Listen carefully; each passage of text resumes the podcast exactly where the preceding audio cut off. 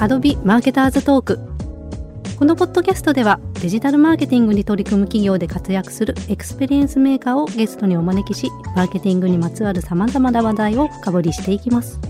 ぜひマーケター同士の深いトークに耳を傾けるような感覚でお楽しみください。Adobe presents Marketer's Talk. Adobe Marketer's Talk皆さんこんにちは。Adobe の小松崎です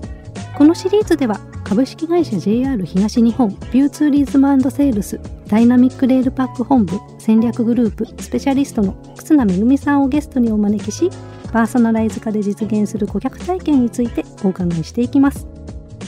このエピソードは沓名さんをゲストに迎えた全3話の第2話です。まだお聞きでない方はぜひ第1話からお聞きください。Adobe presents Marketers Talk. 第2話ではツール導入の経緯や活用方法について詳しくお伺いしていきたいと思います。デジタルマーケティングに注力していく上でどんな課題がございましたか？はい。課題としては大きく3つありまして、まあ、前回もお伝えしたんですけれども、分析に関するデータがまあ取れていなかったというところと、あとはメールに関しては、弊社内で自社のメールを配信するツールがなかったので、外注の会社さんにお願いして月に1回配信してもらっていたっていうところ。あとは最後にサイトの更新が弊社内でできておらず、外注の会社さんにお願いし、まあ定期的に更新をするっていうところの仕組みだったので、タイムリーにこう、まあメールと一緒ですね。うんサイトもメールもタイムリーに届けられないっていうところが、まあ課題となっていました。ちなみにそういったマーケティングの課題を解決するためにはデジタルツールの活用が重要になってくるかと思うんですけどそこからツールの導入をされたっていうことですか？そうですね。はい。弊社の中でその課題を解決するためにツールを導入したいと思いました。リスナーの方もツールの導入の手順や方法などについて気になっている方も多いと思うんですよね具体的にどのツールから着手されていますか？検討段階ははい最初は MA ツールだったので、うん当然メールのツールを入れたいと思っていたんですけれども、まあ、その課題の中でいろんなものを見ていく中でステップとしては一番最初に、えっと、着手したのは CMS になります。うんうんその後分析するツールですね。うんうんそれをまあ導入に踏んで最後 ML ツールっていうところに順番としてはそういうふうになりました。いろいろと製品導入って何社かコンペをされたりとかすることが多いと思うんですけれどももし差し支えなければどのくらいの期間で何社ぐらいご相談されました？相談する期間としては、まあ半年ぐらいかな？に2、3社ほどお話をお伺いさせていただきました。うんで、まあその中で、弊社の中でも結構、まあこういうマーケティングツールって個人情報を扱ったりとかもすることもあるので、やはりあの、弊社のセキュリティの中をこう照らし合わせてうん、できればベターだったのが、うん。Adobe のソリューションだったので、うん。まあそういったところでいいなというふうに思ったりはうん。しました。あじゃあ決め手はあの個人情報管理みたいなそうところで安心できるかとか、まあ、決め手はですね、もちろん、あの、セキュリティすごい大事で、そこがマッチしないと、当然そこハードルとして超えられないので、うん。まあもちろんその、アドビさんだけではなくて、何社かあったんですけれども、まああとはあの、当時、その、何社か、その、検討した会社さんから、まあ、プレゼンだったりだとか、ご説明だとか、いろいろ受けた中で、未来のビジョンですね。うん。ただ、マーケティングツールを導入するっていうところだけではなくて、実際に弊社が足りないものとか、うん。まあ、こういうふうなものを足していって、ちょうどそのオンライン販売にシフトしていきたい、注力していきたいっていうところもあったので、ただツール入れるだけではなくて、うん。その先の中長期的に何年も先のところを考えたときに、デジタルマーケティングとしての大きな基盤っていうところをご提案いただいたのがアドビさんだったので、うん。まあそういったところもすごく先も見えて、うん。あなんか一緒にやっていきたいなっていうふうに思いました。うんそうなんですよね。結構あの導入するのがゴールじゃないから、い。そこからどう運用していくかが大事ですよね。はい。アドビ製品を導入されたと伺いましたがいつ頃にどの製品を導入されましたか？検討自体は2017年からスタートをしたんですけれども、導入に関しては、まず2018年に Adobe Experience Manager を導入し、はい。翌年の2019年に Adobe Analytics と Adobe Target。はいで、さらに翌年の2020年に Adobe キャンペーンを導入するような流れとなっております。あの段階は踏んではいますけれども、4製品って結構多いですよね。そうですね。多いですね。もう毎年毎年ずっと導入のためのプロジェクトが回っている感じですよね。そうですね。まあ、そういう意味だと AEM の導入自体はうんちょっと私ではなく、制作側の担当者がやったんですけれども、やはりその少人数で回しているので、うん一気にはちょっと導入できなかったんですね。体力的にも。うんまあ、なのでちょっとずつこう、まあ、3年かけて導入をしていった流れにはなっていますね。ちょっとずつっておっしゃられましたけど、他社さん結構1個入れておしまいが多いんで、はい。お一人ですよね。この導入もメインではい。やられて、これは結構大変なプロジェクトじゃないかなって思います。そうですね。ずっとやっぱりあの業務をこなしながら、うんあの導入のプロジェクトを進めていったっていうところはありますが、やはりあの最初のご提案いただいたときに、最初にマーケティングオートメーションツールの導入したいってところからの、まあ、それだけではなくて、弊社にとってそのデジタルマーケティング基盤を考えたときに、中長期的に長い目で見たときに、うん。確かに今となってはうん。当然、まあ CMS を入れたいって言ったのは制作チームの意向ももともとあった中で、うん。ちょうどご提案を受けて入れさせていただいたりとか、その分析ツールにターゲット、そういうのも必要なんだっていうところも教えていただいたりとかして、で、まあ、一番最初に入れたいというきっかけの、まあ、MA ツールとか Adobe キャンペーンは一番最後になってしまったんですけれども、まあこういった流れで順番に入れていけたのは、うん。逆にあの弊社としてはちょうど良かったのかなと私は感じております。うん。入れたいっていう熱量みたいなのもあるかとは思いつつも、一方でやっぱりある程度の金額がかかると思うのでそこをあの承認取りに行くプロセスも結構大変だったんじゃないかなと思うんですが。はい。もちろん、あの、入れたいって言って、どうぞっていうような金額ではないので、最初にこれを導入することで、どんな効果があるのかとか、うんどれぐらいの売り上げを上げていくのかとか、まあもちろんそれをシミュレーションし、うんまあもちろんそうしにあたって、もともと今あるデータも分析をしていくんですけれども、まあそれを分析して、結果を出して、じゃあこれを入れていったことの効果を出し、それをまとめて会社に提出をしました。で、弊社の中ではやっぱりあの経営層とかうん。が承認するような、あの会議の使用体がありますので、まあそこに提出をさせていただいて、うん。まあもちろんその会議一回限りではないんですけども、うん。その手前にちょっと何個かプロセスがあって、うん。それを得てその場で承認をしていただいて進むっていう形になりました。うん。ちょっと詳しくはちょっとね、具体的なところをお話しできないんですけれども、うん。まあ、他社さんもみんなそうだと思うんですけれども、かなりちょっと何個かこう、経由をしていきながうらん。説明させていただく場を、うん。まあ何回か設けさせていただいて、でも、今のままだと結局難しいですよっていう、簡単に言うとね、そういう話をさせていただきながらも、うん。でもその言葉だけではなくて、うん。資産をして金額面としうん。てこれだけ上げていきますっていうところのシミュレーションもご提示していくっていうような形で、あの進め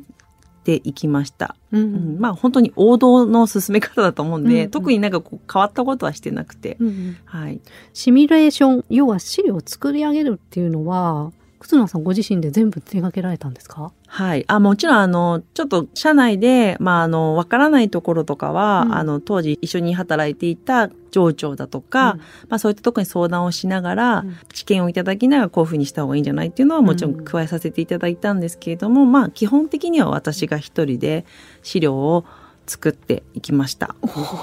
それはすごい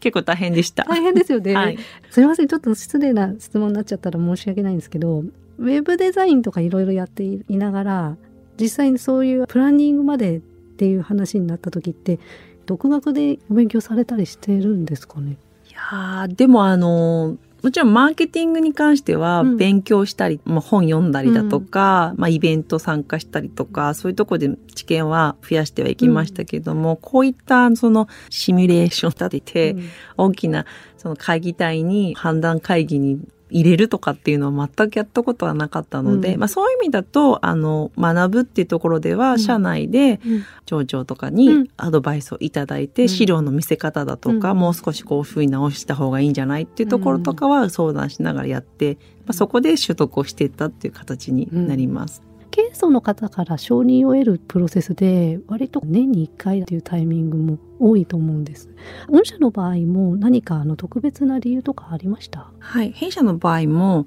あの、やはりちょっと、こういった、えっ、と、大きなソリューションを導入する場合は、タイミングはあります。それに合わせて2018、19、20みたいなプランがされたっていうことですか？はい、おっしゃる通りで、もちろんあのさっきお話ししたように、すべてのソリューションを一気に導入できない体力がなかったっていうのもあるので、そのタイミングに合わせて年々3年かけて、あこのすべてのソリューションを導入したという経緯になります。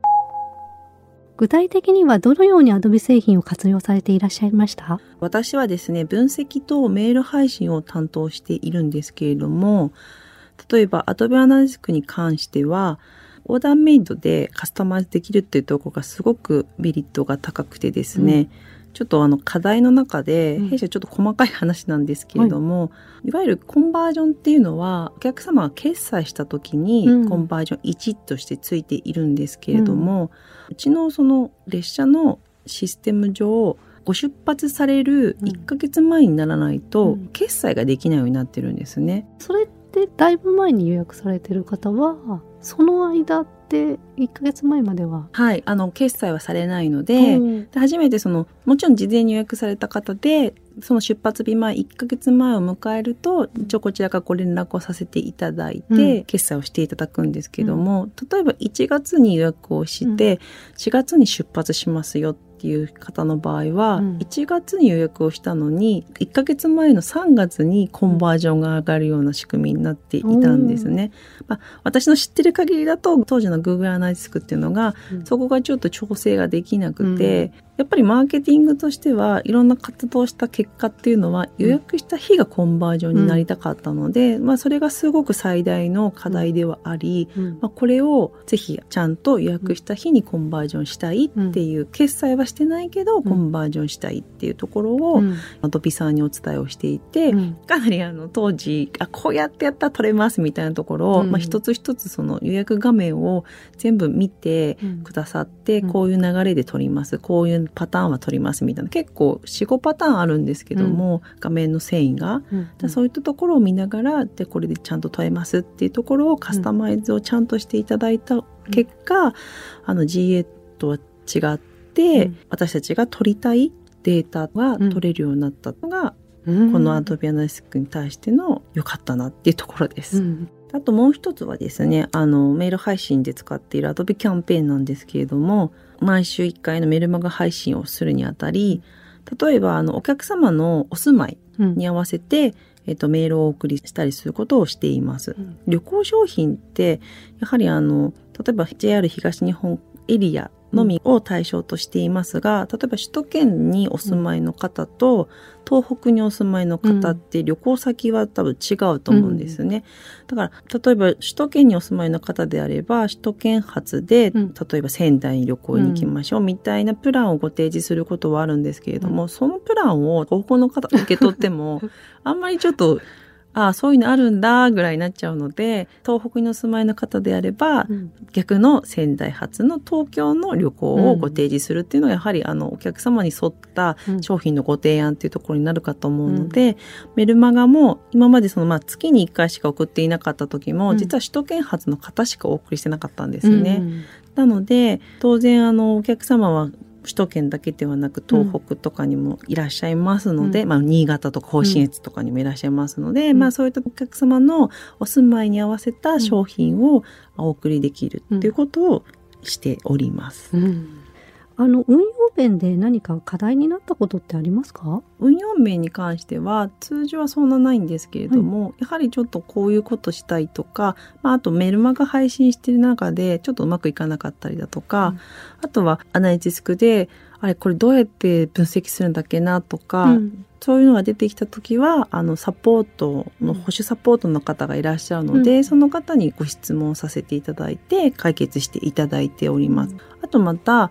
さらにこうもっとこういうことしたいとか、うん。もっとこういう分析したいもっとこういうメール配信したいってなった時にやっぱりそれぞれのソリューションってうん。カスタマイズができるので、うん。まあ、だったらこういう回収できますよとか、こういうふうに将来的な進めるのどうですかみたいなのを、まあ、コンサルタントの方からご提案いただいて、うん。じゃあそれがどんなふうに売り上げに貢献するか考えながらうん。進めたりとかすることもあります。じゃあ結構アドビのコンサルチームの人とも割と頻繁にコミュニケーションされていらっしゃいます？はい、しております。どのくらいの頻度であったりしますか？アドビさんとはバックログっていうツールを使って、常にそこでコミュニケーションを取ることができるので、思ったらすうん。ぐそこに書き込んで、じゃあ、あの、ご都合がいい時に、まあ、大体そんな遅くはないんですけども、うん。あの、ご都合がいい時にご返信いただいて、うん。確認して、その中でもちょっとお話しした方がいいねっていう時は、あの、ミーティングを開催させていただいたりとか、